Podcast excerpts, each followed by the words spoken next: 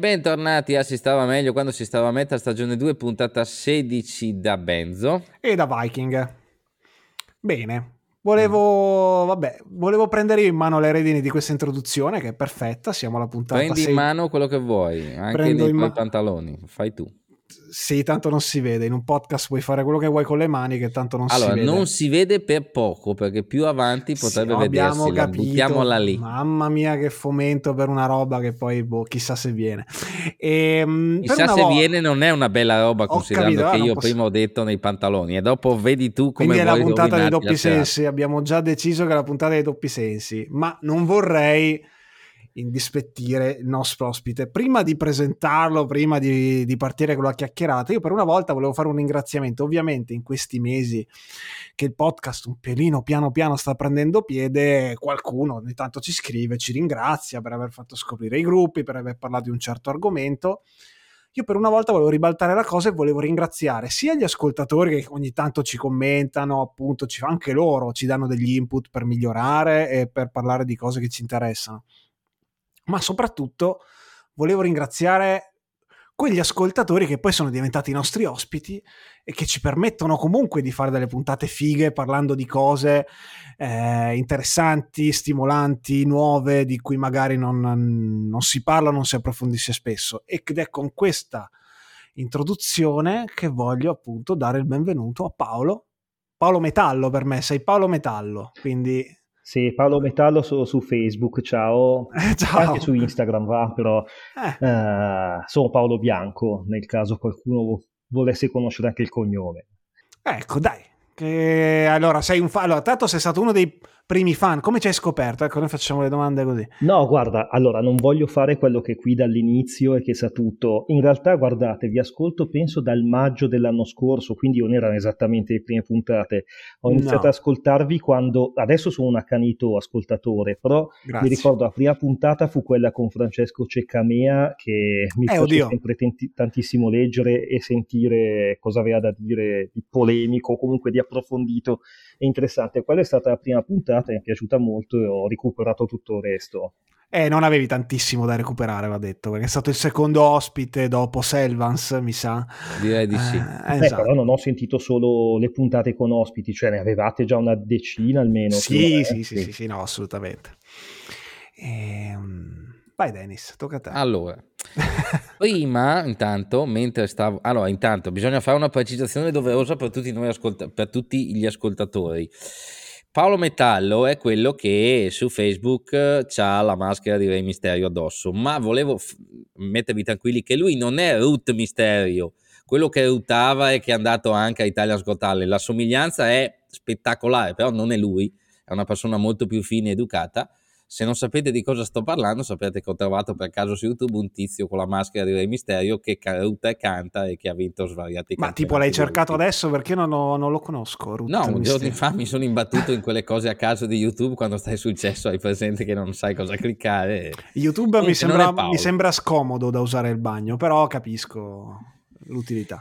Ruth Mysterio è un grande amico di un promoter della Century Media, no, non, non, ho idea di chi sia lui e non è il promoter della Century Media, però qua in Italia, in quella zona, so che sono molto amici fra di loro. Ok. Vedi. Vedi. che tutto torna col metal esatto. alla fine. A proposito di tutto torna col metal, prima stavo mangiando poco fa, eh, aspettando l'inizio del podcast, e è uscita una notizia su Facebook di Metal Italia in cui c'era scritto entrate omaggio per le date di Dream Theater e un simpatico fellone gli ha commentato dicendovi brucia il peperone, 90 euro, eh. Fate fatica a venderli sti biglietti. E Metal Italia gli ha risposto guarda che lo facciamo con tutti anche per concerti esatto. già sold out. Poi comunque si è aperta la polemica, è stato tutto abbastanza divertente. Comunque 90 sacchi per vedersi i Dream Theater, così per dire tu li spenderesti Paolo 90 sacchi per vedere Team Theater al di là che poi parliamo di quello che fai attivamente nel metal e quindi magari di concerti pagati pochini mi ultimamente chiedi, mi chiedi proprio dei Dream Theater no quello no ecco no. non sono fra i miei gruppi preferiti nonostante Vabbè. questo li ho visti una decina di volte e infatti è anche per questo che all'ultimo tour l'anno scorso li avevo saltati ecco avevo deciso di non andare a vederli o fotografarli, anche se è uno spoiler magari su quello di cui vogliamo parlare. Ok, allora Paolo, dunque, CV, tu sei stato il fotografo ufficiale prima fascia, mh, mm, prima, prima, squadra di Metal Shock dal tipo 2003-2008, hai fotografato anche per Metal M, Rock Sound, oltre a fotografare scrivi, scrivevi e quindi direi che poi chi ci segue nel podcast vede che fondamentalmente tu hai la foto con chiunque, hai anche la foto con te stesso, credo, nel senso che ti sei messo in posa, hai fatto tutto il giro, sei entrato dall'altra parte, ti sei fotografato con te stesso. Quindi di esperienze e di storie ne hai parecchie da raccontare.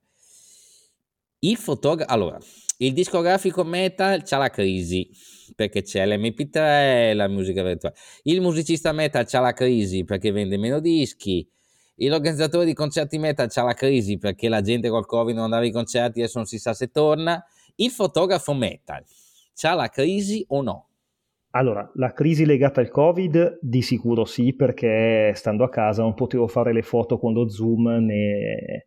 e non c'erano neanche i concerti, ecco. Quindi quella crisi l'ho vissuta per due anni, non ho fatto sostanzialmente niente perché non c'era niente, ecco, semplicemente. Anche se so che è un fotografo, uh, Enrico, chiamiamo un soprannome, mi ha detto che non si è quasi mai fermato, lui seguendo molto il black metal nella, nella, zona, nella zona vostra, ecco, nella zona del nord-est, Rovigo, cose del genere, ha detto che lui è andato molto a tantissimi concerti quando si poteva, non in, a livello ah, legale. Okay.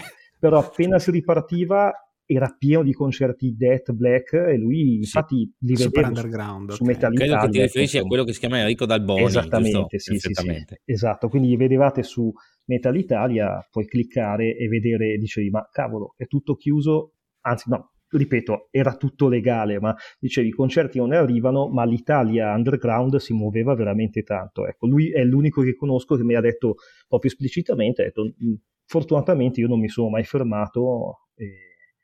però ecco, la sua è stata un'occasione più unica che rara. Io per due anni sono stato fermo. Al netto della pandemia che si spera sia alle nostre spalle, la crisi... Uh, no, non c'è, per fortuna sono tornato a, a poterlo fare e non era una cosa così scontata. Ecco, stare due anni fermo mi chiedevo come ricominceranno i concerti, si potranno fare le foto ancora ai concerti dal pit, alcuni adesso ci chiedono di usare la mascherina che è una richiesta totalmente legittima, ecco, insomma, eh, così. Mm, e poi avevo anche la questione economica, eh, poi se volete possiamo approfondire, però tenendo molto da conto quanto costa e quanto è aumentato organizzare i concerti, io devo dire sono un lavoratore ma privilegiato, il biglietto non lo pago, ho anche una mia serietà, lo faccio da, da più di vent'anni, quindi non è che vado a scroccare il concertino, e non voglio pagare i 90 euro di Dream Theater, però eh, mi sono posto l'idea se qualche promoter avesse dei problemi con il fatto che io non andavo, non pagavo, ecco, cioè io faccio un servizio a loro, loro fanno un servizio a me, però alla fine il biglietto non, non lo pago e quindi c'è stato un bel po' di tempo di riflessione a sapere se, a, rif- a immaginare come sarebbe stata la ripartenza. Siamo tornati a livelli pre-Covid, quindi la crisi non c'è stata, ecco. Ma ecco, ma a proposito del ritorno, ehm, era più la contentezza di tornare ai primi concerti, quelli magari di medie e grandi dimensioni, tutto normale, che, che, sentimenti hai provato, soprattutto, ecco appunto, ripeto, parlando dei primi grossi concerti che magari hai avuto modo di fare. Allora, è stata una felicità enorme perché foto... allora, andare a concerti e vedere i concerti, fotografarli è proprio una passione enorme, è la cosa che mi piace di più nella vita probabilmente, quindi... Eh, stare fermi due anni a non poterlo fare, cioè non c'era verso, non è che dici mi invento un'altra cosa. Uh, sono stato fermo e mi mancava. Infatti, il primo concerto che si è. So, allora, avevo anche provato ad andare a vedere i concerti da seduti, cose del genere, ma non funzionava. Per me con il metal non è stato un granché, anche se il gruppo no. che avevo visto era stato ottimo e tutto, ma Cosa non funzionava. Eh, mm. Mi scappa il nome adesso. Aspetta, no, perché io l'unica roba in seduta che ho fatto è stato Ginger ah, in Cremona. Ginger no, e no, poi no. nervosa Cremona ed era, era surreale. Uh, e mi scappa il nome adesso, porca miseria. È eh, un vabbè, gruppo insomma. Frontier, eh, sì, scusa, non Frontiers. No, con i nomi sono veramente pessimo. A Verona al Factory hanno fatto i Vader da seduti. No, no, era qualcosa a Legend, era ottobre e dopo ah, dieci okay. giorni si è richiuso di nuovo tutto quanto. Oddio, perché mi piacciono anche molto i Deathless Legacy, ecco. Oh sì, ah, okay. eh, quindi hanno appena ottimo. fatto un dischetto nuovo sì, che sì, di cui sì. si sta parlando. Ah, è uno dei miei dischi preferiti del, del 2022. Mi piacciono molto loro e dal vivo era stato bello vederli perché essendo teatrali era anche uno spettacolo, però non potevo fare le foto e potevo stare seduto, non, non, era stato un granché. Tornando ai concerti alla felicità di andarci, prima ancora di fotografarli, appena riaperto ci fu un concerto addirittura toscolano moderno a cui andai Uh, un concerto punk in un, in un ah, locale, okay. in un bar, ecco, una cosa del genere. Andai lì per fare le foto, ecco, ci suonava un mio amico americano, quindi mm-hmm. era, era, il primo concerto internazionale che vedevo ed è stato molto bello, senza Peter, era proprio in un bar, ecco. Poi però certo. dopo di quello, forse la data dopo furono già, ho fatto i Pancras e poi i Ghost, che era un bel concerto. Il primo grosso concerto, sì. Era veramente grosso, ecco, quello eh, era un concerto certo. internazionale e con una produzione spettacolare. Quando ero lì ero felicissimo, poi mi guardavo intorno e dicevo, ci siamo, siamo tornati. Forse ecco. ci siamo. Eh, non avevo okay. risparmiato niente, ecco, i Ghost da quel lato. Da quel lato. E, ehm, domanda, sì, mi sono appena cadute le chiavi della macchina, ma non è un problema, eh, si, è, si, è, sentito. E, ehm, domanda, il concerto più assurdo in cui hai fotografato dal punto di vista delle situazioni ambientali? Ah. Cioè spazi, mm, Guarda. gente che ti tirava roba addosso, ti sei finito in mezzo a situazioni Mm, allora, mi ricordo il tunnel club. Allora, qua il problema è principalmente se c'è il pit o non c'è il pit e che tipo di concerto è. Ecco. Certo. Quindi mi ricordo al Tunnel Club di Milano che esiste ancora ma fa pochissimi concerti. Sì, il tunnel è il, il, posto dove suonavano in Nirvana poco prima del ricovero in ospedale, tutte quelle storie lì. I Nirvana si esibivano al tunnel. Eh, Bloom. Era Bloom. Com'era il okay. Bloom? Eh? Non, no, no, no. Il tunnel è sotto la stazione di Milano. È bellissimo perché è proprio sotto gli archi della stazione di Milano, quando arrivano i treni. Sto parlando almeno di 15 anni fa. Ho visto tanti concerti molto belli, Nashville Pussy, proprio delle origini, così. C'è stato un momento in cui facevo molto metal. Ok, scusate, i Nirvana hanno suonato a Tunnel come programma televisivo. Ah, Vedete che certo. saremo ah, sì, porco Giuda, Pochi giorni prima della morte. Esattamente. Sì, certo. Vabbè, L'ultima scusate, apparizione televisiva di Carcobain. Eh. Sì, sì, quello me lo ricordo bene. In mezzo a Corrado Guzzanti, da sì. roba fuori contesto che era pazzesca. Comunque, sto tunnel com'era? Eh, ma semplicemente aveva un finto pit, il palco era bello alto, aveva un finto pit, il pit è semplicemente la zona che va dalle transenne al palco. Certo se è minuscolo non ci puoi passare dentro, è un po' problematico fare le foto e quindi diciamo, per citare qualche gruppo che può piacere a voi, avevo fotografato i Gorgoroth che era stato molto difficile perché loro erano tanti su un palco minuscolo con le però immobili, però immobili se non altro. Beh, sì. mezzi, mezzi immobili, eh, dai.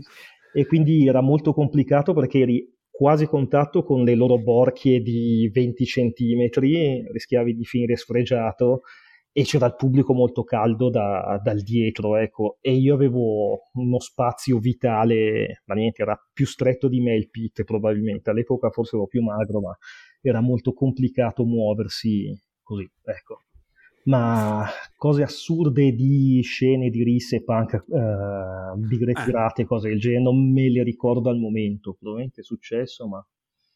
Mm. No, di assurdità no, complicazioni sì e sono dovute proprio all'assenza di Pete o alle luci pessime. Mi viene in mente i Mayhem che non sono andato a fotografare a Milano adesso a dicembre perché la volta precedente che erano passati per Trezzo sull'Adda, live club, avevano delle luci nere, cioè avevano suonato al buio, che per me era un problema perché le eh, foto non, non sono riuscito a farle semplicemente. Ma questa cosa? Eh? E più che altro quando vedo delle luci pessime come ci sono dei gruppi che suonano quasi al buio, mi chiedo il pubblico che giovamento ne tragga ecco, a vedere un concerto che black metal, visiva, black ecco. nero non è che possono vederci più di tanto sì insomma, sì sì ecco, succede anche con qualche altro eh. gruppo non, non, strettamente black ecco, però... va bene. Adesso un'altra domanda un pelino più tecnica. Quanti upskirt totali hai visto nel, nel tempo? Causa fotografia da sotto Ah, beh, è proprio una bella domanda. Innanzitutto, probabilmente coincidono con quante donne ho fotografato sul palco. Quindi tipo ci stai, prati- ti stai praticamente non... bullando del fatto che ogni donna che hai fotografato c'è stato l'upskirt. Sì, però fai attenzione, stavo dicendo che ne avrò fotografati tre in tutta la vita. Cioè, se io fotografo metal e dimmi tu la percentuale di, di donne che ci sono ai concerti sul palco, ecco. No, in realtà stando seri, se vuoi Quindi, sapere... con gli Amarante la media si è alzata di brutto perché c'erano sì, tipo esatto. quattro donne su quattro gruppi due mesi fa. Ma infatti a me piace, piacciono tantissimo i Female Metal Voices Festival, uh, ce ne sarà uno fra un paio di settimane a, a Milano, perché mi permetto di fotografare qualcosa di diverso, non sotto le gonne delle, delle, cantanti, ma insomma è comunque una dinamica diversa vedere una donna sul palco rispetto a un uomo, che ne ho visti mm, migliaia, decine di migliaia. Bon, qualche mm, musicista infastidito. Ad esempio, noi abbiamo assistito ad un concerto di Carlo Field dove Dani si è accapigliato quasi subito con la security e hanno cominciato a tirarsi le cose con i fotografi in mezzo, poracci che non sapevano più da che parti. Cioè, ti è mai capitata una situazione in cui tu stavi in mezzo fondamentalmente in episodi, insomma, non dico violenti, ma anche un po' imbarazzanti o...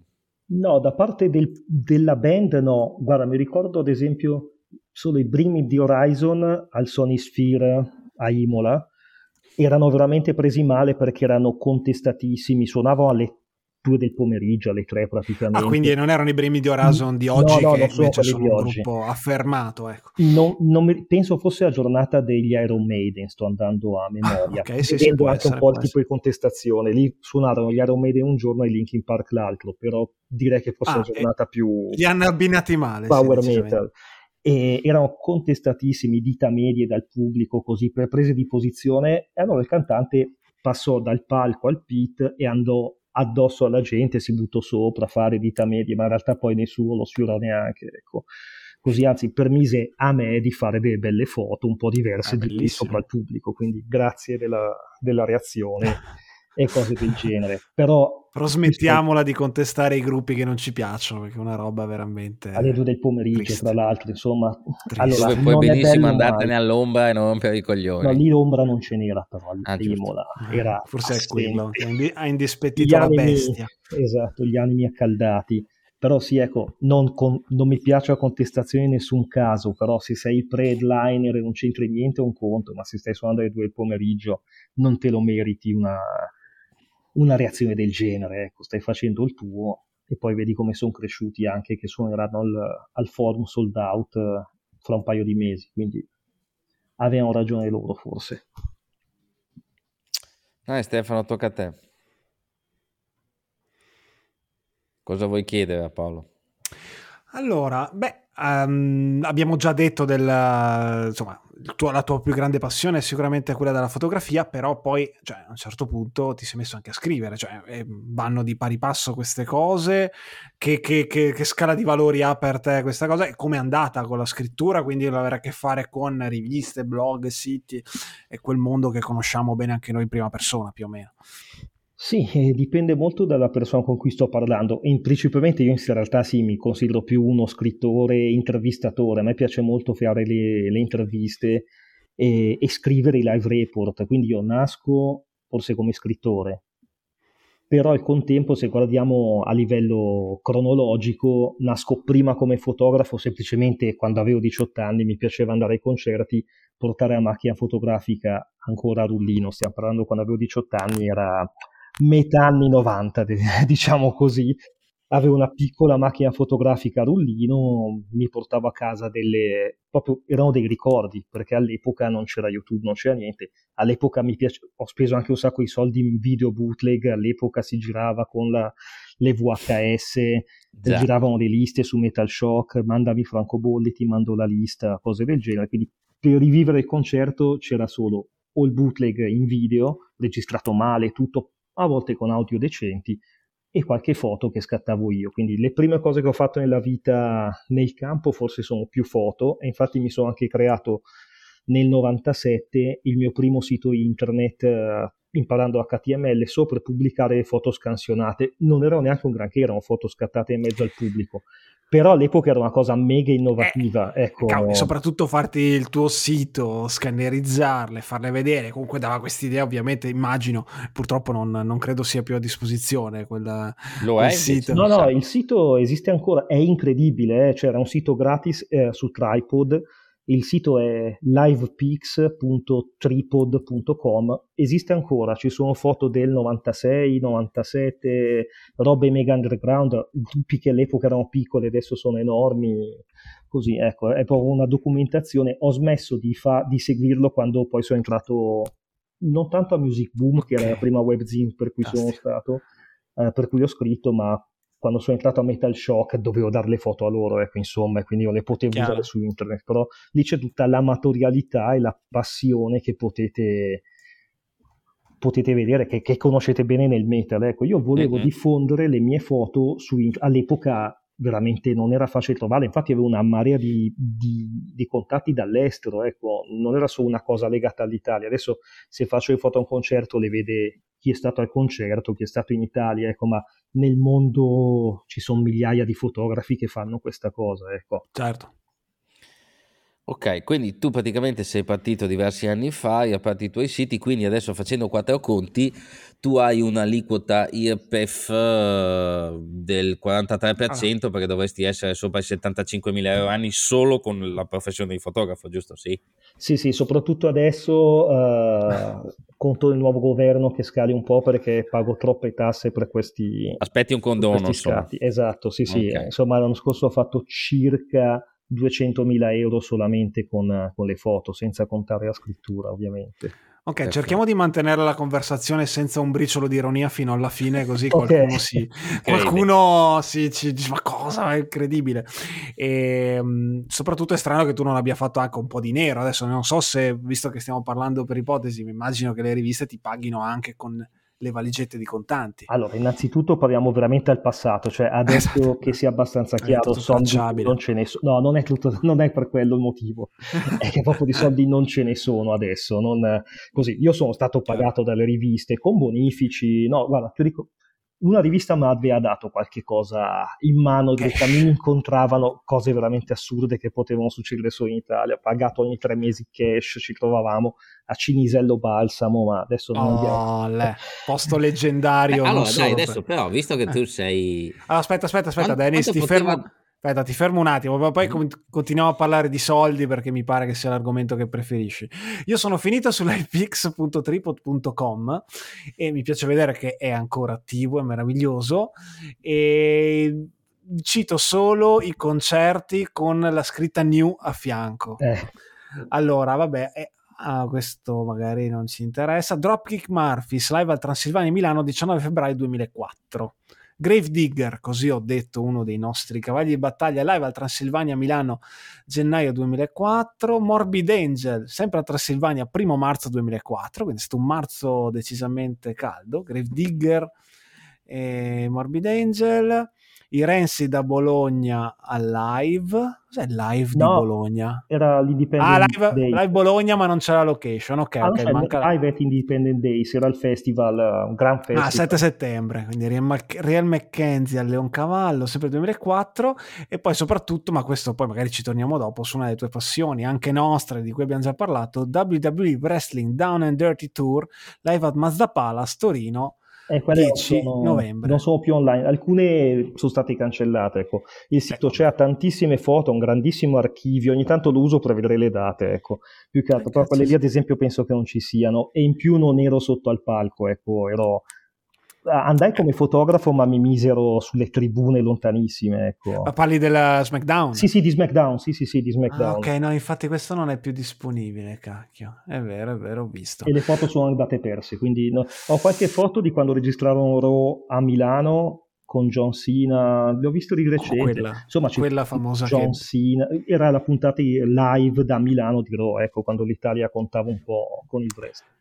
Ok, perfetto, straordinario. No, beh, torniamo a parlare di soldi, dai. Bene. Quindi, nei bei tempi, sempre che ci siano stati dei bei tempi, un fotografo di Metashock al mese cosa prendeva? Ma allora, io ero semplicemente un, un redattore, un redattore esterno, tra l'altro. La redazione di Metal Shock era a Roma, ecco, mm-hmm. lì mhm. c'erano i grandi, ma non dico affari, perché non ho idea di cosa facessero. Allora, aspetta, tu 2003-2008 è la gestione di Mancusi, giusto? Sì, esatto, sì, sì, sì. Se volete fare una puntata a parte su quello, ci sono tantissime cose da dire. No, allora, c'è una quella magari sì, però c'è una cosa che magari tu sai, forse sto sparando nel mucchio, ma Mancusi è comunque sempre stato anche un musicista ed è legato a quel famoso, a quella famosissima storia di Lord Brummel uh-huh. del gruppo dove suonava lui, che è adesso citato come uno dei gruppi più paraculati del mondo, perché se tu guardi le polemichette, le recensioni di Lord Brummel vengono definite adesso come un esempio all'epoca di gruppo gonfiato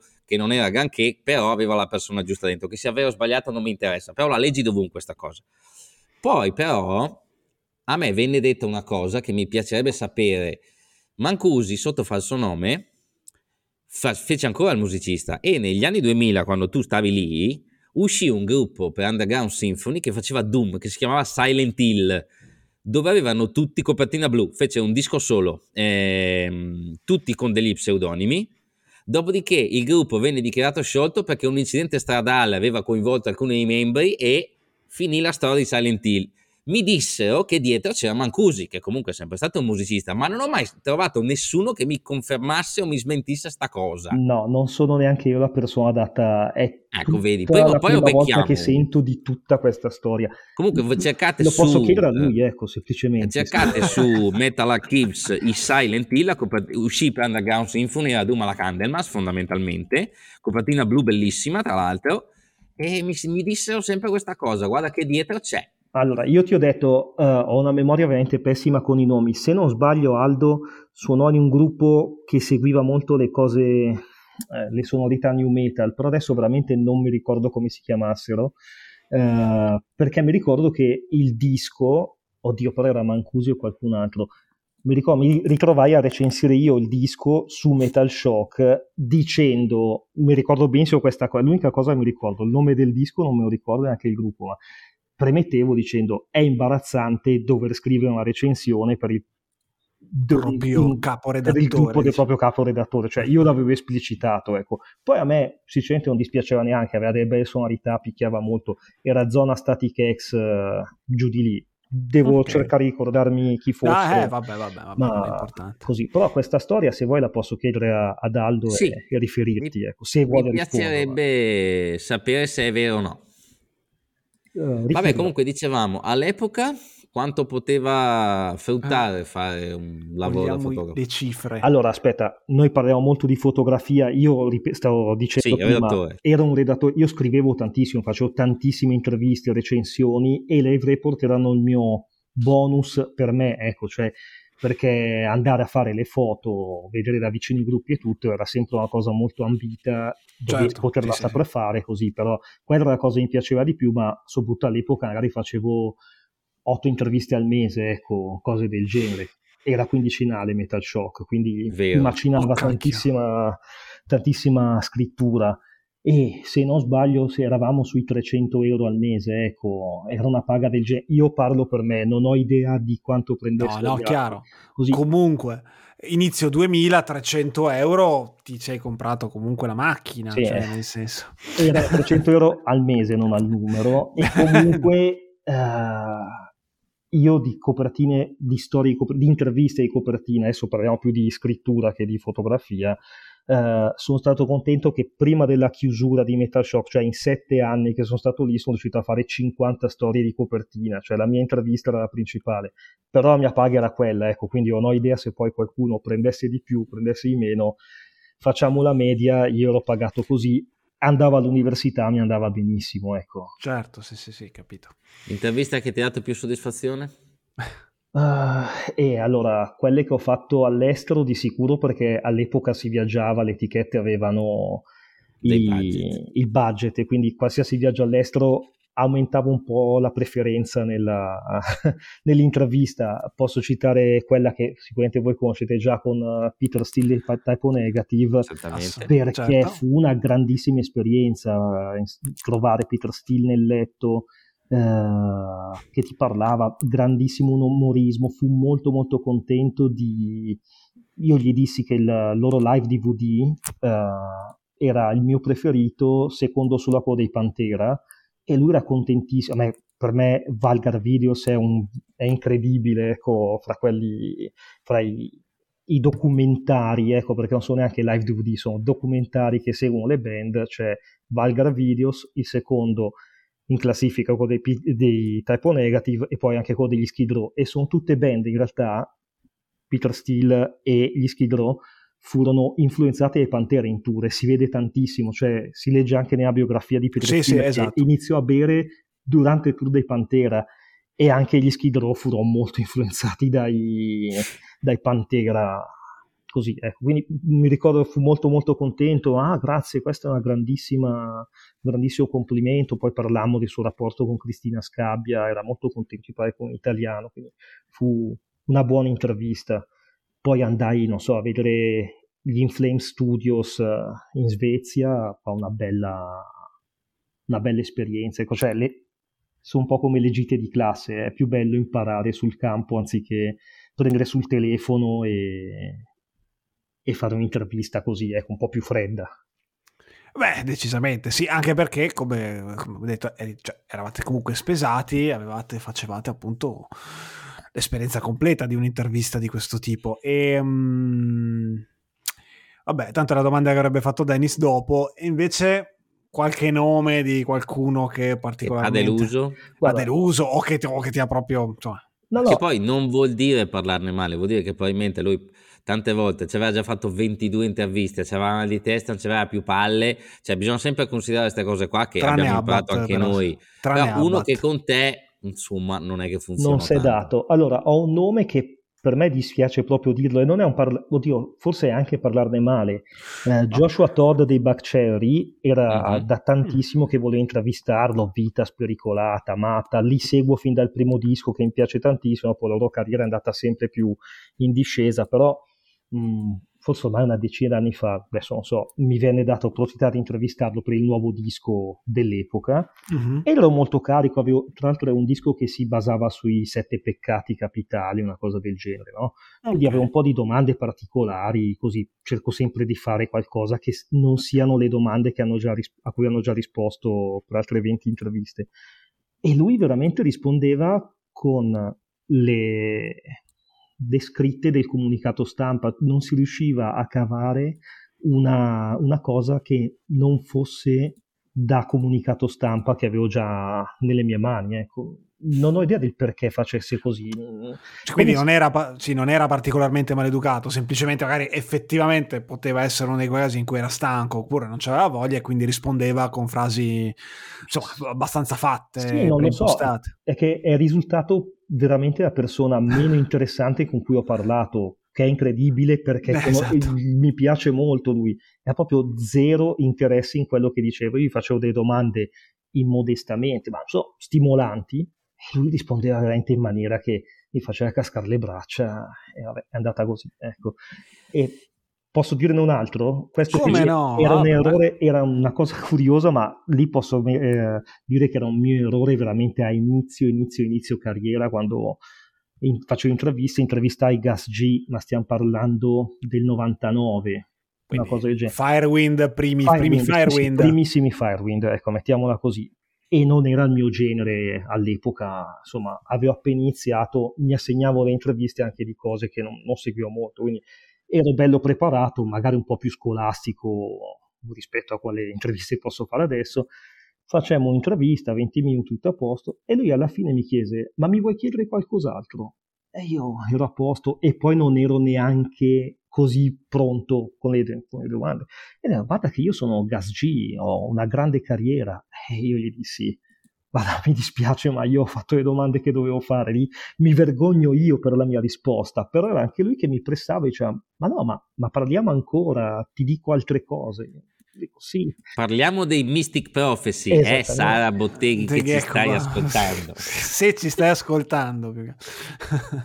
Lì ecco la mia confessione di, una, di un errore sicuramente mio, ma lui mi pressava molto, dai fammi ancora qualche domanda, perché io sono Gas G e dicevo ok, Oddio, Gas G nel 99, adesso non ho io magari la percezione sbagliata esatto. anch'io, non mi pareva fosse sulla cresta dell'onde, non era ancora... No. In... Allora, io mh, senza, andando a memoria, i Firewind sono comunque 2000-2001, 99-2000-2001, Mystic Prophecy stessa roba. Quindi veramente se aveva fatto uno o due dischi massimo per mettersi sulla mappa. Adesso googlo e vi dico se ho detto delle... Stone... Eh. Va bene, va bene, dai, perfetto. E, uh, boh, di, che altro, ecco adesso, di che altro vogliamo parlare Paolo? Tu che hai così tanti mille interessi al di là del, di quello che ci eravamo mezzi preparati dopo. Beh, eh, Stefano, però so che anche tu eri un fotografo quando seguivi a web. sì, che dopo te ne racconto una Paolo di Stefano, eh, fotografo, eh, che lui non si ricorda più forse. Eh no, io ne racconto una nostra che è forse uno dei pochi aneddoti che non abbiamo ancora raccontato. Beh, beh andate voi intanto. Vabbè, tanto eh, questa è una di quelle cose, di quei ganci tirati pre, prima di registrare. No, giustamente Paolo voleva chiedermi a cosa tu, anche tu hai fatto il fotografo. Sì anch'io nel, con la, ai tempi della webzine appunto il mio caporedattore era qui presente Denis Bonetti. E giustamente con la webzine italiana comunque le interviste qualche intervista l'abbiamo fatta anzi parecchie.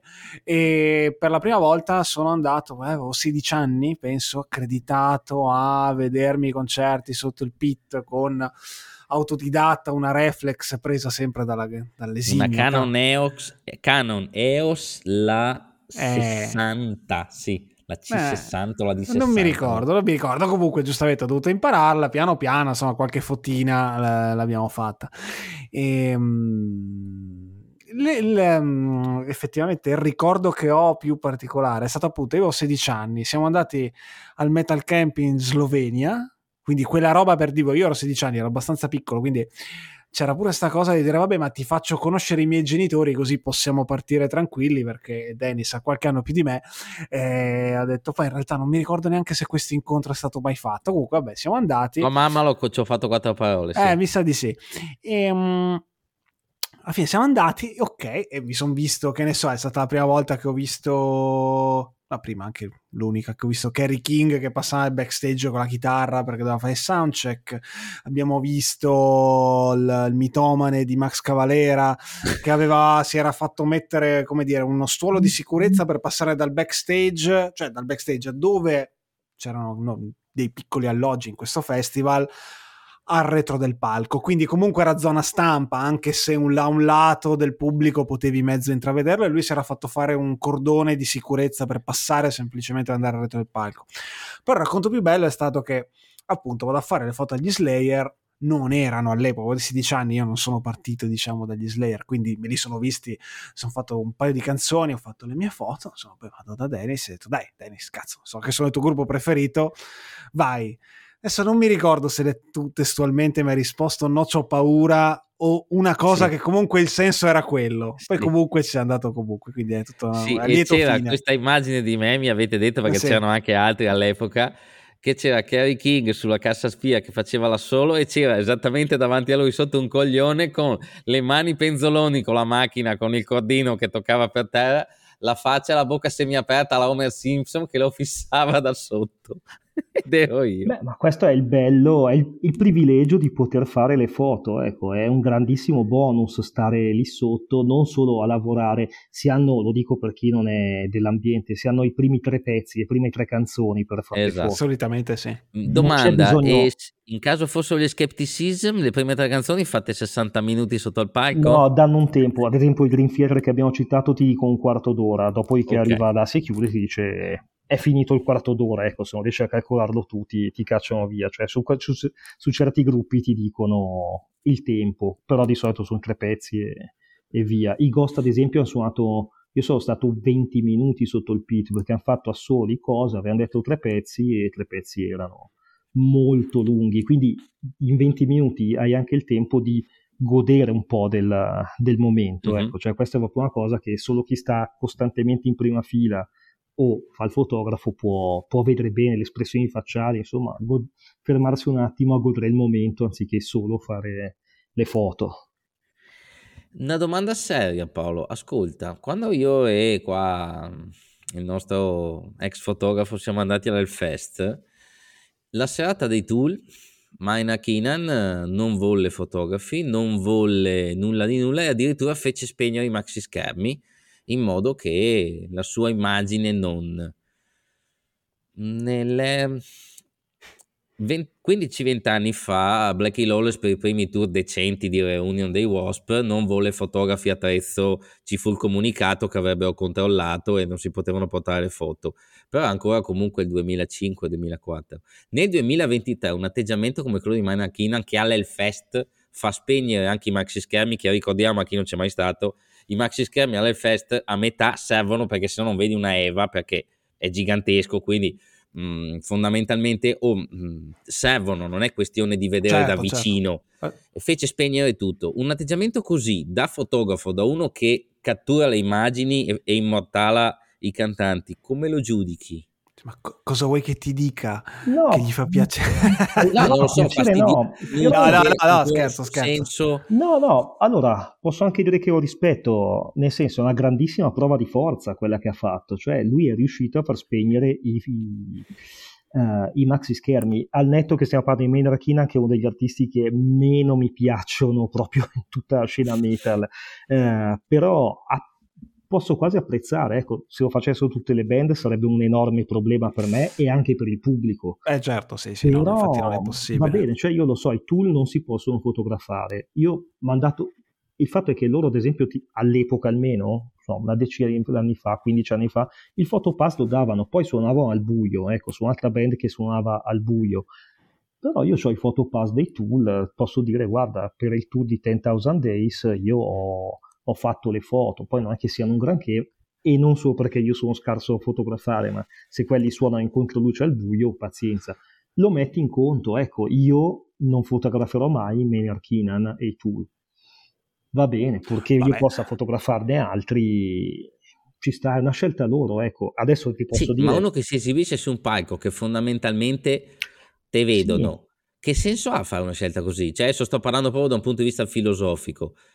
Cioè. Un discorso è i Darktown non si esibiscono dal vivo, volendo c'è anche un senso, il controllo della propria immagine, nel senso che tu fai solo le fotosession autorizzate e quindi puoi controllare la tua immagine, ma considerato che tu poi suoni dal vivo, è una roba che a me non torna per adesso, non ho ancora trovato il quid che ci sta sotto. Eh sì, è quello che dicevo anche prima delle band black metal che si esibiscono veramente al buio. Cosa mi stai dando? Ecco, poi i tool sono su tutt'altra scala sì. come, come, esibizione. Uh è una bella domanda filosofica. Dici perché lo fai se non vuoi farti vedere? E perché, ad esempio, ti posso dire dei Pussifer, sempre di Maynard Keenan, sì. loro mettono un campo, un, scusa, un ring da wrestling sul palco, li ho visti al teatro a Milano. Avevano un ring da wrestling, loro suonavano sostanzialmente al buio con le maschere e intanto si esibiva dei quattro lottatori messicani, grandissime esibizioni, bellissimo da vedere mi distraeva molto riguardo alla musica, ecco, e le foto io le ho potute fare, anche lì ho il fotopass, è un grandissimo souvenir, però io cosa ho fotografato? Dei lottatori di wrestling, bello, ma il senso magari non, non, c'è. È la sua cosa, magari si, si esalta facendo queste cose. Ma allora, secondo me c'è questa cosa che chiaramente più passano gli anni più ha meno senso nell'epoca che viviamo, dell'esclusività, cioè nel senso io sto dando un, un rapporto esclusivo col pubblico pagante e non voglio che queste, che le immagini, i suoni, eccetera, eccetera, escano fuori dalla, dalla, dalla, zona concerto per andare a gente che non è qui in questo momento, perché la musica dal vivo per davvero è vera solo se vissuta in prima persona. Secondo me è questo tipo di, ehm, filosofia che c'è, uh, che, non è solo, che non è solo dei tool, ma qualche altro gruppo, insomma, non è, sì. non è nuovo a questo tipo di, di, di, esternazioni. Ripeto, nel 90, per carità. Pff, non so se aveva più senso adesso o 30 anni o 20 anni fa, perché una volta quelle poche foto che facevi uscire, addirittura tu col tuo, col tuo sito Paolo, cioè, sei un esempio, portavi delle testimonianze praticamente uniche, tra i pochissimi che appunto dicono prendono, si sviluppano le foto, le mettono online e qualcuno può accedervi. Oggi abbiamo tutto in mano con pochi click, quindi che, che senso ha... ha essere così esclusivi. Sì, sono d'accordo, no. ecco, anche perché poi, poi le foto escono, cioè i cellulari non li possono controllare e detto questo, esatto. io non faccio le foto, c'è qualcuno che le fa magari da più lontano così, però intanto le hanno fatte. non me ne preoccupo, ripeto, sono scelte loro, c'è una via di mezzo che per me è pure peggio perché allora non è una presa di posizione così forte. Ci sono gruppi che non vogliono più essere fotografati da sotto il palco, non per la pandemia, cioè già da prima. I Guns N' Roses, i Motley Crue, li fotografi tutti dal mixer e, in que- e Vabbè, ma lì fa ridere, dai, io l'ho capito il perché. Sì, allora lo puoi benissimo immaginare e anche dire, cioè, sono dei gruppi che hanno un po' paura di non venire più bene come una volta, ecco. Sì, Però... che dopo Vince Neil è talmente grasso che anche se lo fotografi dalla curva nord... Sì, ma non gli si vedono le rughe, lui è più preoccupato sì, delle no, rughe che del formato. Eh. le rughe, facciamo body shaming Però, ad esempio, per una volta. I Nickelback mi hanno fatto questa cosa e non me l'aspettavo, non si aspettava nessuno. Okay. Arrivo lì e ci sono i Nickelback che sono ancora belli in forma e tutto sì. dal mixer. E le foto al mixer vengono male. Preferisco che mi dici non facciamo le foto che dirmi dal mixer perché innanzitutto io, io, io personalmente non sono attrezzato, non ho lo zoom abbastanza forte per, certo. per farlo e poi tutte le foto vengono uguali. Puoi mettere 10 fotografi al mixer tutte le foto sono uguali, non c'è un minimo di personalità. No, no, devi avere un teleobiettivo, cioè è l'unico modo. Sì, sì, sì, sì, sì, però anche col teleobiettivo non è che fai il primo il piano così, no, quindi no, non sono foto che mi interessano, quindi quando so adesso che si fa dal mixer posso anche dire no, non vado a fare la foto, ecco, anche se il gruppo mi interessa uh, o mi interessa il concerto, allora vado per carità, però se devo andare lì sopra lavoro, i Nickelback ad esempio so se li rifarei a queste condizioni, anche se non mi dispiacciono, però. Ok. Bene, bene. E invece per quanto riguarda, cioè volevo parlare un po' mm, brevemente di una cosa di cui abbiamo discusso tanto con appunto i vari ceccamea, la varia gente che scrive eh, di musica metal da, da una vita. Ehm, brevemente, se, cioè, differenza di approccio tra un live report e una recensione, sono due cose che anche noi quando le abbiamo affrontate poi cominciano a diventare meccaniche nell'approccio, perché giustamente un live report è un concerto, è più o meno cosa puoi dare del tuo, sia a livello di live report, sia a livello di recensioni, e qual è la cosa che boh, preferisci affrontare. Allora, recensioni non ne scrivo più, boh, forse da dieci anni, perché mi sono proprio stancato, ne avrò scritto un migliaio, iniziavo a cadere anch'io nei cliché, io li, si criticano sempre, anch'io li critico, chi scrive per cliché ho anche, mai, ho anche sempre provato a non farlo, però... Il recensionese, quando, come esatto. A un certo punto inizi proprio a cadere, dici devo ascoltare questo disco per forza, non me lo godo così, ma poi io, io personalmente ritengo che le recensioni servono molto a poco ormai perché tutti si possono ascoltare, fare un'idea del disco prima di comprarlo, per carità, non è che devo sentire tutto online o goderselo così, però una recensione serve a poco, una guida all'ascolto magari fatta meglio, ma io non, non ne faccio. Il live report è una bella domanda che mi fai perché post pandemia ho proprio deciso, questa, ho preso questa decisione dall'anno scorso, anzi no, da quest'anno, quando sono tornato a fare i concerti, di andare solo a concerti che mi piacciono, cioè di gruppi che seguo. Almeno per un anno e mezzo voglio fare così, anche perché ammetto durante la pandemia starmene a casa tutte le sere mi sono abituato a un certo punto, ecco, eh, è cambiata la vita comunque, ma mi ha cambiato, mi ha, mi ha cambiato in vari modi la pandemia. E quindi ho detto voglio solo fotografare io fotografo e faccio anche il live report, quindi certo. molti fotografi è un lavoro molto facile, vai lì, se sei preparato, vai lì, fai le foto, le mandi, le sistemi e è finito.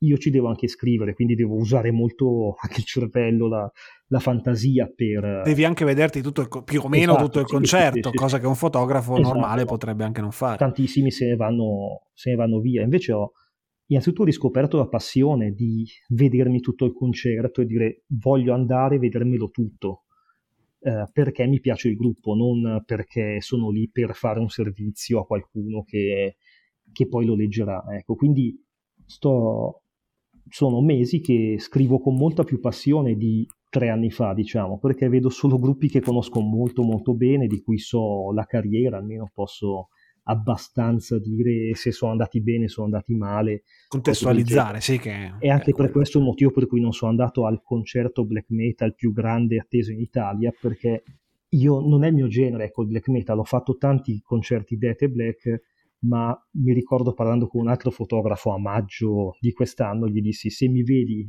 a un concerto death per i prossimi due anni, tirami qualcosa dietro perché non voglio farli, ma, non, ma, perché non è il mio genere, ripeto, ho nessun problema con il death, così ne ho fatti veramente troppi e mi ricordo la sensazione che avevo dovendo scrivere, era ma io cosa ne dico di questi? Cosa, perché non, non, so dire, sono stati bravi, non sono stati bravi. Eh, così, sì, sì, beh, non, ha, non, non nello, elementi, cioè...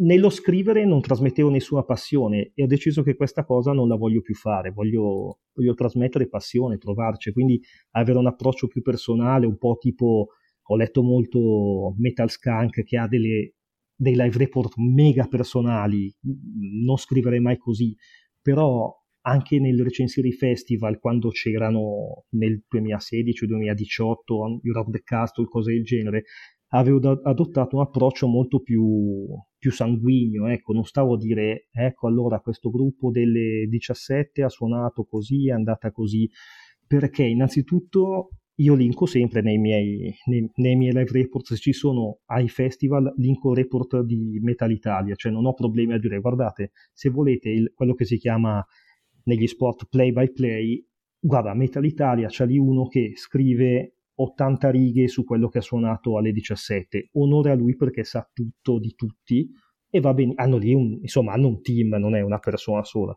Chiaro. Quindi dico, se volete leggere quello, è qua. Queste sono le cose che ho vissuto io, le mie impressioni. Allora da fotografo dico, guarda, aveva questa maglietta che magari non la vedevi da 10 file più indietro, a un certo punto si è strappato questo. Eh, cose un po' più ma non interessanti perché anche Metal Italia scrive no, cose no, che certo. interessano, però voglio dire cose diverse, ecco, avere un approccio diverso alla scrittura aiutata dalle foto, quindi non metto 80 foto, te metto 10 un po' particolari, ecco, la lingua fuori, qualcosa. Sì, sì, belle, perché effettivamente anche lì di foto ormai non siamo più in un mondo in cui ce ne sono poche, ma esatto. a livello visivo anche le band stesse hanno una cura che insomma, magari prima non c'era, insomma. Ok.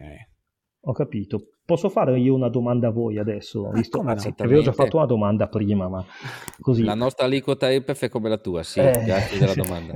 no, non, non, nel metal però, cioè noi con altre cose. Vorrei, eh, ottimo allora, siamo in ottima compagnia nel metal. Eh, c'è una domanda che faccio a voi, ma che vorrei estendere a tutti gli ascoltatori, proprio legandoci al, al fatto che io faccio le foto.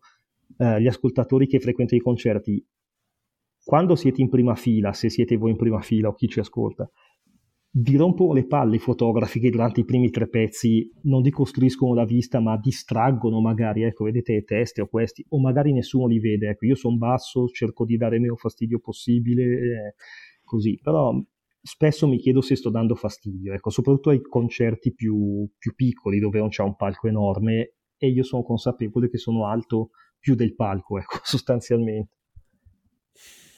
Stefano, vai tu, vado io.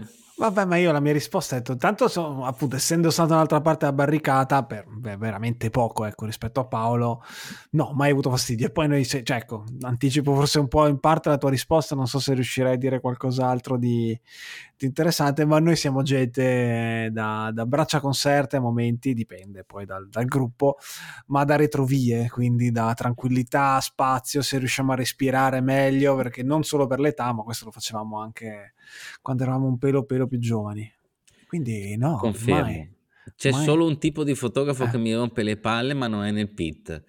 È quello col cannone che si aggira tra la gente perché più di una volta me l'hanno dato in testa. Mi sono preso a teleobiettivo, cioè che passa, te lo, te lo, e una volta mi ha proprio graffiato mezza testa perché col plasticone del cannone. Ma in Quello Italia? è l'unico tipo. Eh? In Italia? Sì, sì, sì. Mm, sì, sì, è una cosa che vedo raramente, fotografi con un vero cannone. Eh, ah, con... ti ricordi dove, Dennis? No, non credo, vero? Al live di Trezzo. Vabbè, okay, interessante, interessante. Vedi. Ma lui non l'ha fatto apposta, poraccio, sì. però c'aveva sto cannone che lo teneva su eh? e dopo si vede che gli si è spostato ma ha sgraffiata la testa, ecco tutto lì. Okay. Quelli mi danno un po' fastidio, però vabbè. Ma quindi, no, meglio, non... ma quindi è, sono meglio i ciclisti o i fotografi? I fotografi, il ciclista te lo trovi sempre, il fotografo devi andare in un concerto, il ciclista... Sì, ma capita. il fotografo, come ha detto Paolo, ti rovina il momento più bello. Tu hai pagato un biglietto per andare a vedere il tuo gruppo preferito c'è questo che non ti fa vedere le, le smagliature di Nicky Six. Insomma, eh, che no, sì, abbiamo detto che non è possibile perché vi mettono le retrovie. Siamo lì solo tre pezzi, ecco, però io queste domande me le pongo perché ci penso ai soldi. Insomma, c'è chi ha pagato no, 90 non, euro non di theater, però Così. Eh, vabbè, allora aspettiamo le, le ampissime risposte del pubblico. Si spera che qualcuno in prima fila. Ecco, poi c'è stato un altro fotografo. Questo mi è successo di recente che mette la valigetta per terra, ci sale sopra e da in mezzo al pubblico si mette a fotografare perché c'ha la valigetta quelle rinforzate, quelle che avete voi. Però non so Ma che no. fotografi, fre- che concerti frequenti, cioè queste cose a Milano non le E l'ultima mai. volta mi si è piazzato proprio davanti e mi ha un po' come dire... Questo te lo ricordi però dove? Quando? E sì, a Legend è stato. Legend. Quando sono stato a vedere gli Eskimo o quelle roba... O il Battle Beast è stato, ai Battle Beast. Eh, può essere un fotografo ufficiale, cioè ti dava l'idea di essere ufficiale. Il problema del Legend Delle è che non ha il kit. Sì, tra l'altro. Quindi uno fa il possibile. Però ecco, io adesso faccio po- poche foto al Legend. No, a dire la verità, Paolo, scusa, il problema del Legend è che vende le magliette a 50 euro non ci siamo. Eh, eh no, quello penso sia un problema diffuso ormai ovunque. uh, felpe 80 euro e... A me quello... Al Legend non ho mai comprato un accidente in vita mia perché siamo completamente fuori budget. Quindi sì, allora non dico lo farei anch'io assolutamente, stando totalmente ai lati del, del legend lo farei, in mezzo alla gente no, ecco. Però lì se devi portare a casa un lavoro vai avanti e cerchi di te ne freghi degli altri. Ripeto, non è proprio quello che farei io, non, non mi piace perché c'è gente che ha pagato. Io sto lavorando, però loro hanno pagato, ecco, quindi non, non, vorrei dare fastidio a nessuno. Vabbè, ma dai, adesso oggettivamente credo che ecco, la cosa dei fotografi, noi non siamo gente da prime file, però non credo che più di tanto, anzi ogni tanto fanno pure il bel servizio che fanno la foto alle prime file, la pubblicano, sì, sono sì, queste sì. belle foto. Eh... L'Italia ci ha fatto una carriera sulla foto dalla prima fila, insomma, eh, tutti oh si no. cercano. Eh dai. E, beh, lo facevo anche io anni fa, poi non so perché sono diventato più timido e introverso, ho smesso di farlo, ma anche io ho gallerie fotografiche, cioè avevo proprio sulla pagina Facebook di Musica Metal la sezione concerti 2020, no, 2021, 2015 e tu andavi lì, taggavo quelli che riconoscevo, poi oh, certo. a livello di engagement social funziona veramente tanto. Ah beh, ho deciso di, di, andare oltre queste cose, quindi non faccio più le foto, che magari è un disservizio a chi sta in prima fila gli faceva piacere. Ecco. Eh vabbè, insomma, vabbè. Così. non è e un problema. Ci ho preso gusto con le domande, scusate. Vai, vai, vai. Qualcuna io eh, fai come se fosse il tuo podcast. Una scalata vabbè. al podcast, perché io sono un ascoltatore innanzitutto, però ho delle domande, delle curiosità a sentirvi così. Eh, posso? Come no? Madonna. Allora, sono proprio cose legate al podcast adesso. Voi siete arrivati sulla scena dei podcast con la puntata zero della stagione zero, ma non avete rilevato al mondo perché avete iniziato e perché continuate a farlo. Quindi presentatevi voi adesso, perché io Vai, lo so, voi parlate di questa webzine e va benissimo, però anche sapere, innanzitutto non lo menzionate praticamente mai, io lo conosco il nome, ma non, allora, dite mai vai. che webzine è. E Narra la leggenda che nel 2000 e 1-2002 io feci l'Erasmus in Ungheria. Durante il mio Erasmus in Ungheria scrissi delle recensioni per un sito che poi è imploso, che si chiama Metal Arts. La prima recensione mai scritta in vita mia fu Typo Negativo Octoberas, questa l'ho già raccontata. Siccome mi è piaciuta sta cosa, quando sono tornato Microsoft Front Page, pulsanti di legno, color legno, HTML sfondo nero, ho aperto la prima proto-versione di Benzo Word www.redazione.com. Dopodiché la cosa si è ingrandita, ho conosciuto lui e siamo arrivati ad avere una redazione anche di 40 persone in un certo momento. Sì, ecco. Mm, abbiamo rifatto il sito in PHP, all'epoca ce lo, ce lo programmò un collaboratore storico, Damiano, eccetera.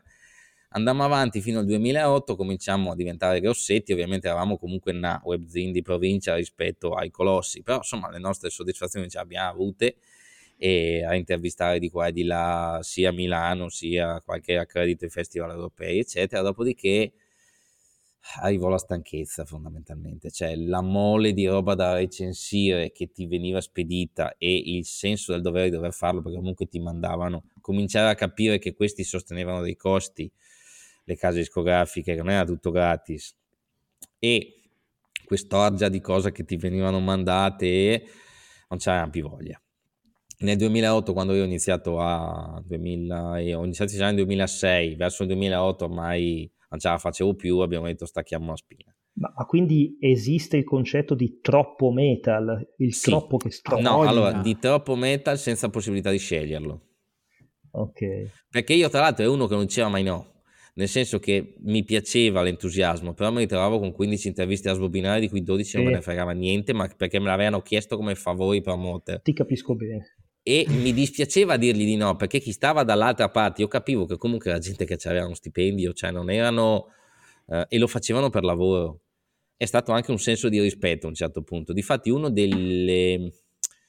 Il rimorso che ho ancora, che ho rimorso, vabbè, ci dormo benissimo lo stesso, è che avevo promesso quando stavamo per chiudere che avremmo smaltito i promo e le, e le interviste. Mai fatto, non ce l'ho più fatta.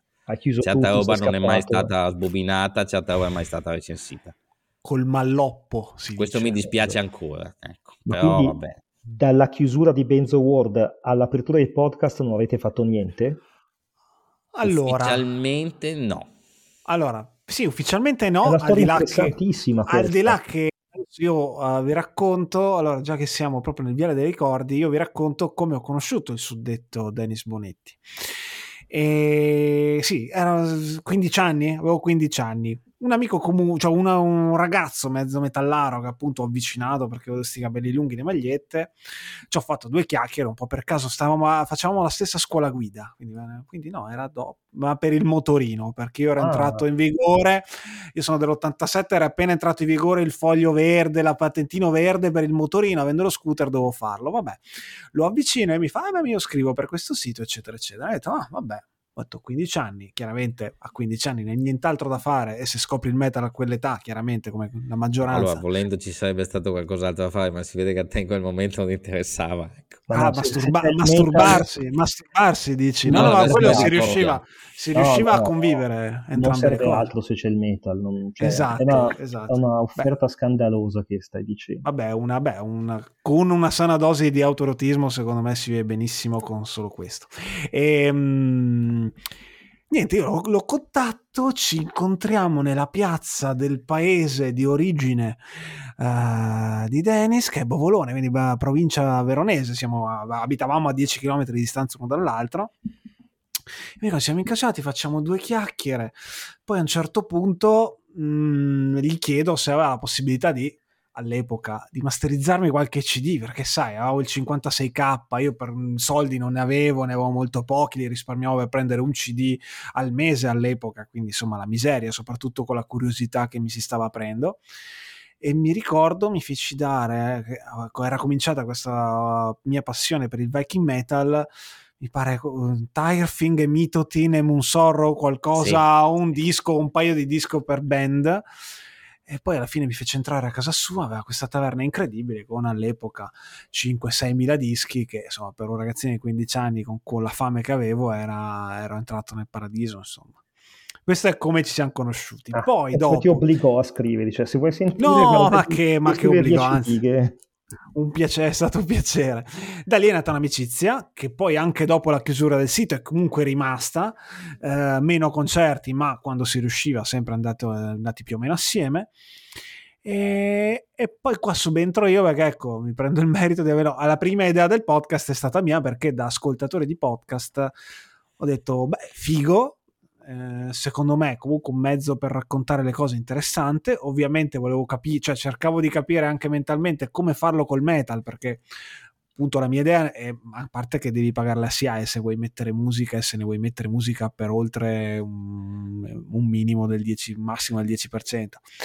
E quindi ho detto parlare di metal ma senza mettere la musica che è chiaramente un concetto che comunque in Italia è un po' strano, almeno anche quando abbiamo iniziato noi, che è solamente un anno e mezzo fa, due, comunque giustamente qualcuno ci diceva ma come? Ma no musica? Ma com'è possibile? Ma come ma non riuscite? Ma davvero? eccetera eccetera. Ho detto no secondo me si può fare qualcosa di ehm, di nuovo di raccontare il metal eccetera eccetera. Adesso siamo qua più o meno soddisfatti di, di quanto accaduto. Nel frattempo non è che siamo, siamo arrivati più o meno nella, all'apice del fenomeno podcast in Italia adesso siamo a siamo, stiamo andando a, come si dice, all'overburning, all'over... Uh, vabbè, insomma, ce n'è fin troppo. Nel, nel nostro campo, però. Nel nostro non nel nostro, quello, quello Anzi, si può dire. Volevo proprio dirvi, voi innanzitutto cosa vi spinge ad andare avanti? È una cosa positiva o è una critica? sì. Allora, ci spinge il fatto che mh, mm, facciamo la stessa roba che facevamo negli anni della, della webzine, economizzando il tempo perché non potremo più farlo perché abbiamo entrambi dei lavori molto remunerativi tra l'altro. Senza sbobinare, e, quindi... Esattamente. E perché sai benissimo Paolo che gli insegnanti in Italia prendono una barca di soldi, sì, quindi ecco. E, e soprattutto non abbiamo più il tempo, abbiamo delle vite private. Però per quel che mi riguarda mi permette ancora di poter fare quello che facevamo una volta. Abbiamo aperto la webzine perché volevamo parlare dei Tirefing e fare in modo che qualche poveraccio che non li conosceva leggendoci se li comprasse. Adesso facciamo la stessa roba e vedere che c'è gente che dice cazzo, è stato per un po', c'è stato il mantra di tutti quelli che scrivevano cazzo ho scoperto i Panopticon grazie a voi.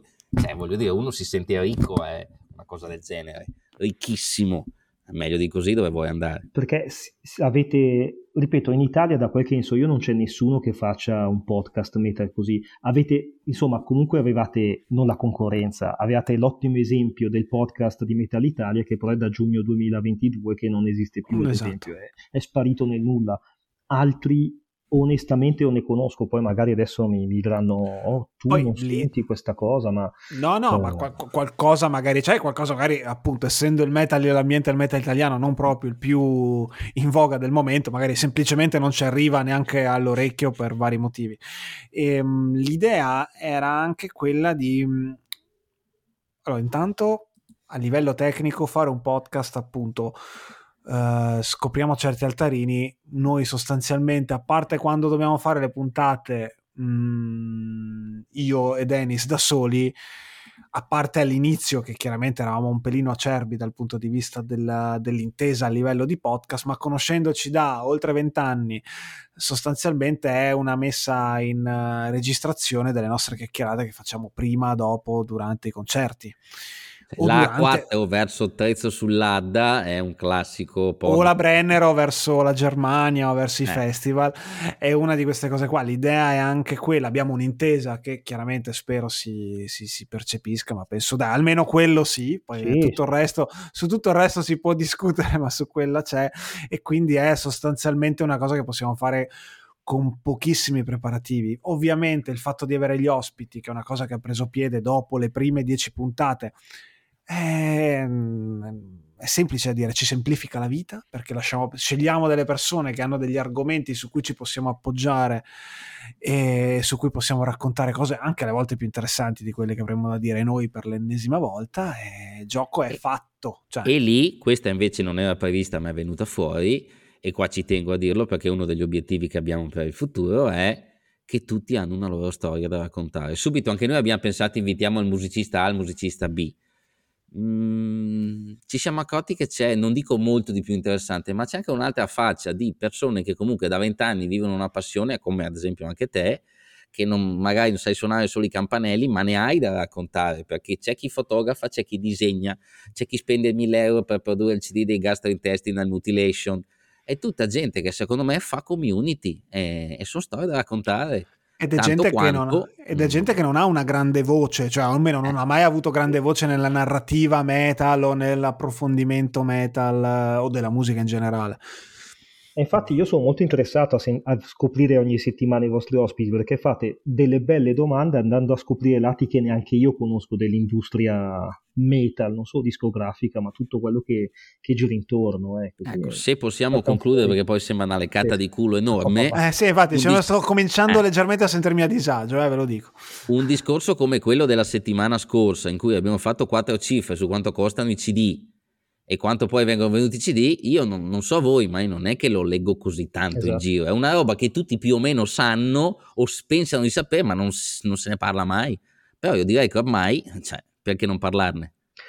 Guarda, vi faccio un'ultima domanda che non riguarda il podcast, anzi è una di quelle un po' magari cattive filosofiche che tirate fuori ogni tanto oh, voi agli ospiti. Uh, ci penso molto vedendo su Facebook Dennis quanti, quanti dischi posta, continua, ho comprato questo, sono stato a questo festival, ho preso questi. ed è fantastico. E poi chiedete spesso agli ospiti cosa hanno comprato recentemente, insomma, tenete molto al fisico. Uh, comprato una grande quantità di dischi. Molti sono di seconda mano ed è giusto così, ecco, cioè giustamente su alcuni titoli dite che è meglio aspettare di trovarli in una distro oppure usati perché volete possederli ma non volete prenderli a prezzo pieno. La mia domanda è, uh, comprare dischi di seconda mano sostiene l'industria musicale e le band o sostiene le comunque fondamentali distro ma alla fin fine le band non arriva nessun ricavo perché loro hanno venduto quel disco a tre persone fa, ecco.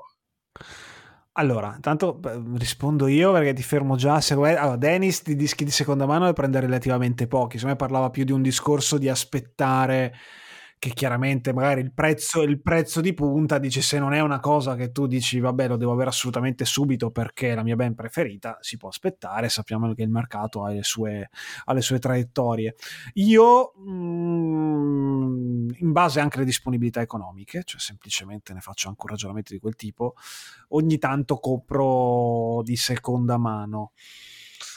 Ma secondo me allora sicuramente se guardiamo la musica e la vendita dei dischi come un fattore meramente economico, sì, giustamente c'è quel... Um, mette un po' il bastone tra le ruote al meccanismo che dovrebbe generare sempre solo nuove vendite.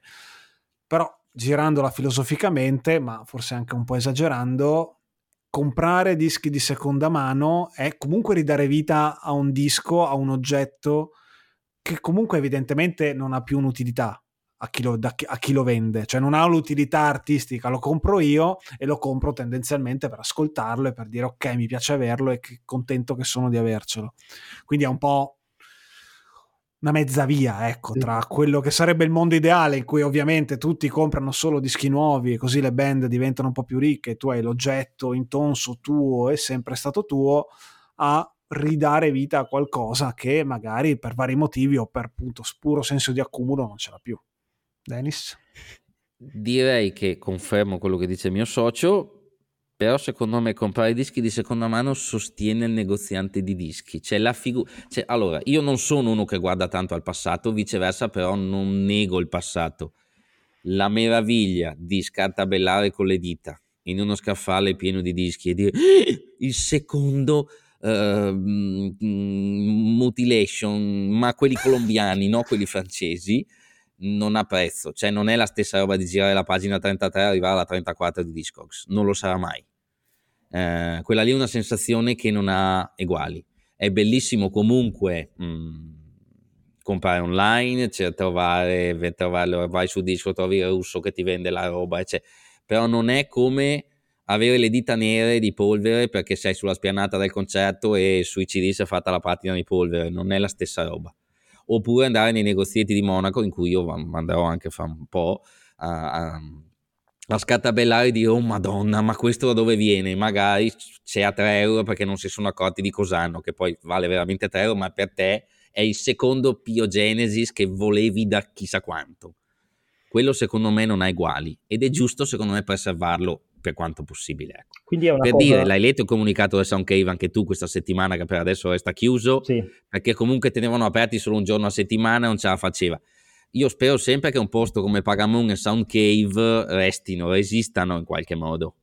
Uh... Quindi c'è tutto il lato emozionale, ecco. Sì, eh, sì. personale, eh, sì. emozionale, al di là della band, ecco, perché poi parlavo di seconda mano, parlo anche della, della, distro, non so, di Scarlet Records che ha due, tre dischi a 12 euro al Metal Italia Festival, ecco, tutti quelle realtà non sono usati, ma sono dischi che dici sì, hanno quel valore, ottimo anzi che le trovo a, a quel prezzo.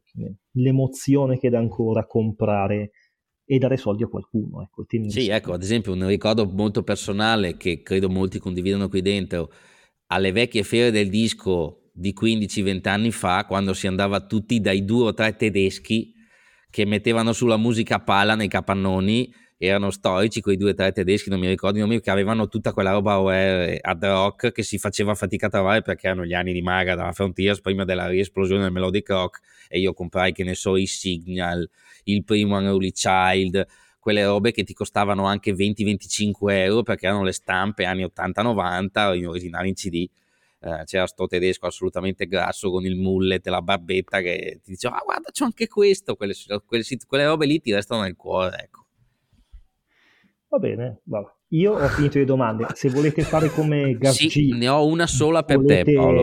Mi conoscete. È la domanda insomma. quella. Mm, allora, noi non ce l'avremmo mai fatta perché noi siamo sempre stati una, fanzine, una webzine di provincia, ci siamo divertiti un sacco, ma noi eravamo fuori dal giro. Tu c'eri, eri fotografo di Metal Shock, hai lavorato per le grosse riviste, hai fatto pure Donington, i festival estivi e stranieri, hai, foto- hai intervistato cani, porci e compagnia. Ad un certo punto la tua dimensione è cambiata. Perché? Allora, Potevi essere il Mazinga, cioè eri la figlia del Mazinga, come dicevano a Boris. Perché? E invece volevo fare. Volevo fare. Oddio, mi scappa la citazione, niente, guarda, è gravissimo, citazione di Boris. Eh, no, comunque, tornando seri... Machiavelli, no, non volevi no. fare Machiavelli, ma volevi fare l'altra serie che era... Oddio. Medical Dimension. No, Ah, cacchio, Caprera. Caprera, non era Caprera. No, forse no. No, comunque, semplicemente sono due cose, sono scelte mie, ma anche il mondo ha scelto per me. Voi avete smesso di scrivere nel 2008? Sì. Eh, insomma, nel, nel 2008 ha chiuso Metal Shock e così per vari motivi finanziari semplicemente. Mi chiamarono poi Metal Hammer e forse Metal Hammer ha chiuso nel 2010. Sì. Cioè, lì io ho vissuto molte crisi della stampa e quindi c'era poco da scegliere stai nell'ambiente, fai, fai quest'altra rivista, così sono andato anche su Rock Sound, ha chiuso dopo due anni, ci tengo a dire non è colpa mia se tutte queste riviste hanno... Quindi tu sei hanno... la mazza riviste, ci andavi tu e no, chiudevano. No, aspettavo che mi liberassi, sono sempre stato fortunato, mi chiamavano loro, però poi duravano poco, quindi ti mostrava lo sbaglio nel chiamarmi.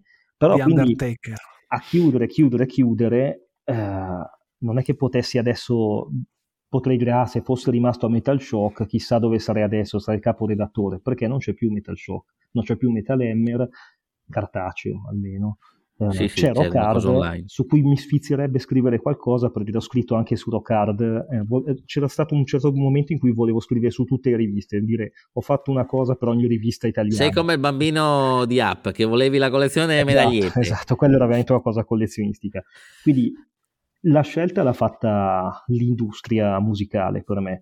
E, e, poi comunque io venivo pagato sul blog, venivo a un certo punto pagato più da, perché faceva parte del network di blogosfere, poi è diventato blog, sono stato stipendiato per uh, nove anni, e bene anche devo dire, era un, l'unico sito che pagava, era, è veramente grosso il network di blogosfere e poi blog, quindi così poi ci sono stati in mezzo ai fallimenti, cose del genere, adesso non addentriamoci in queste cose, ma eh, ero contento così. E poi l'altra cosa è che nel 2006, quando ero abbastanza all'apice, scrivevo anche per una rivista che si chiama All Music Magazine, che sì. trattava pop, però mi facevano fare rock, ecco, insomma, mi ha dato molte opportunità anche loro e lì mi avevano fatto una buona offerta, dicendo dai, lavora molto per noi. Io ero contento a Metal Shock, però vabbè. Eh, nel 2006 è morto mio padre e ho dovuto gestire molte cose della famiglia e del, del suo lavoro, che poi è diventato il mio lavoro. Uh, quindi avevo uno stipendio più, avevo molti più impegni rispetto all'essere un universitario che faceva poco. E, e poi ho iniziato ad avere uno stipendio anche a un certo punto e quindi non ho più sentito il bisogno di dire guarda mi faccio 12 interviste al mese perché per 300 euro, poi diventati 200, poi 150. Eh, solo per la passione, faccio quelle che voglio fare io, te ne faccio quattro fatte bene al mese perché mi piace ancora, ecco, però eh, la dimensione si è ridotta anche per mia scelta, ecco, non avevo più tempo, la voglia c'è ancora, però il tempo è poco, ecco. Si stava meglio quando si stava a metal tra il 2003 e il 2008 o no? E la chiudiamo qua. Eh sì, devo dire, non per fare il nostalgico, ma se dici proprio quel, quell'epoca lì, sì, ripeto, lì c'erano ancora i soldi nel, nel metal, c'erano i viaggi, sono andato a vedere, a, a intervistare gli Iron Maiden in Inghilterra, uh, per Matter of Life and Death, uh, insomma, i viaggi erano le cose che ti facevano capire che nel metal c'era, c'erano soldi e si stava bene, ecco, quindi posso dire che sono stato bene. Adesso è tutto molto più veloce, più bello, le mie foto sono online il giorno dopo. E poi diciamo che vedere le foto stampate su carta, su carta fa sempre una impressione diversa, anche se le vedono probabilmente adesso molte più persone, però dire guarda qua, c'è Metal Shock, guarda che bel lavoro ho fatto io e il grafico che negli ultimi due o tre anni Metal Shock c'era un grafico veramente fantastico che valorizzava le foto, non era solo la foto rettangolare messa lì con il live report, quindi sì, sì, ecco, no, si stava meglio quando si stava metal in quel periodo, che non erano neanche gli scintillanti anni 80-90 che hanno vissuto tanto, ma anche secondo me nel 2003-2005 si stava molto metal. Eh, sì, ne sappiamo qualcosa anche noi in effetti, quindi boh, abbiamo deciso che gli anni metal per tutti noi erano i primi 2000, anni in cui il metal comunque non è che stava, cioè qualitativamente aveva le sue cose, però non era forse all'apice del, della sua storia. Va bene Paolo, eh, ti ringrazio, ti ringrazio io, ti ringrazio Dennis sicuramente. Ah, di sicuro, anche perché sei stato uno dei primi a commentarci, a... insomma è giusto valorizzare la community. Ha fatto molto, esatto, prendere questo takeover del, del podcast. No, ho fatto molto piacere come ascoltatore, ecco, alla fine entrare anch'io, far sentire la mia voce, è la prima volta che vengo intervistato. Ma quindi ho una domanda adesso, perché, prima di chiudere. Ma quindi la riascolterai questa puntata? Cioè tutta? Sapendo sì, che c'è... Sì, sì, perché sì, no? Sì, eh, chiedo. Io ascolto tantissimi podcast, quindi vabbè, quando esce mi ascolto. No, ma essendoci con la tua voce, dici, non è quella Oddio, cosa, allora, ma tanto no. già c'ero. Sì, no, se è per quello che ho detto me lo sono già dimenticato quindi, okay, fa, quindi mi perfetto. fa piacere di sentirlo. Se sento la mia voce e non mi piace, come è probabile, come è possibile noi. che io spenga e magari poi fra un mese me la faccio andare bene. Ma la eh, voce so. la trovo terribile. Spero che Questo non sia stato... così per tutti quelli del... che hanno ascoltato eh no. adesso.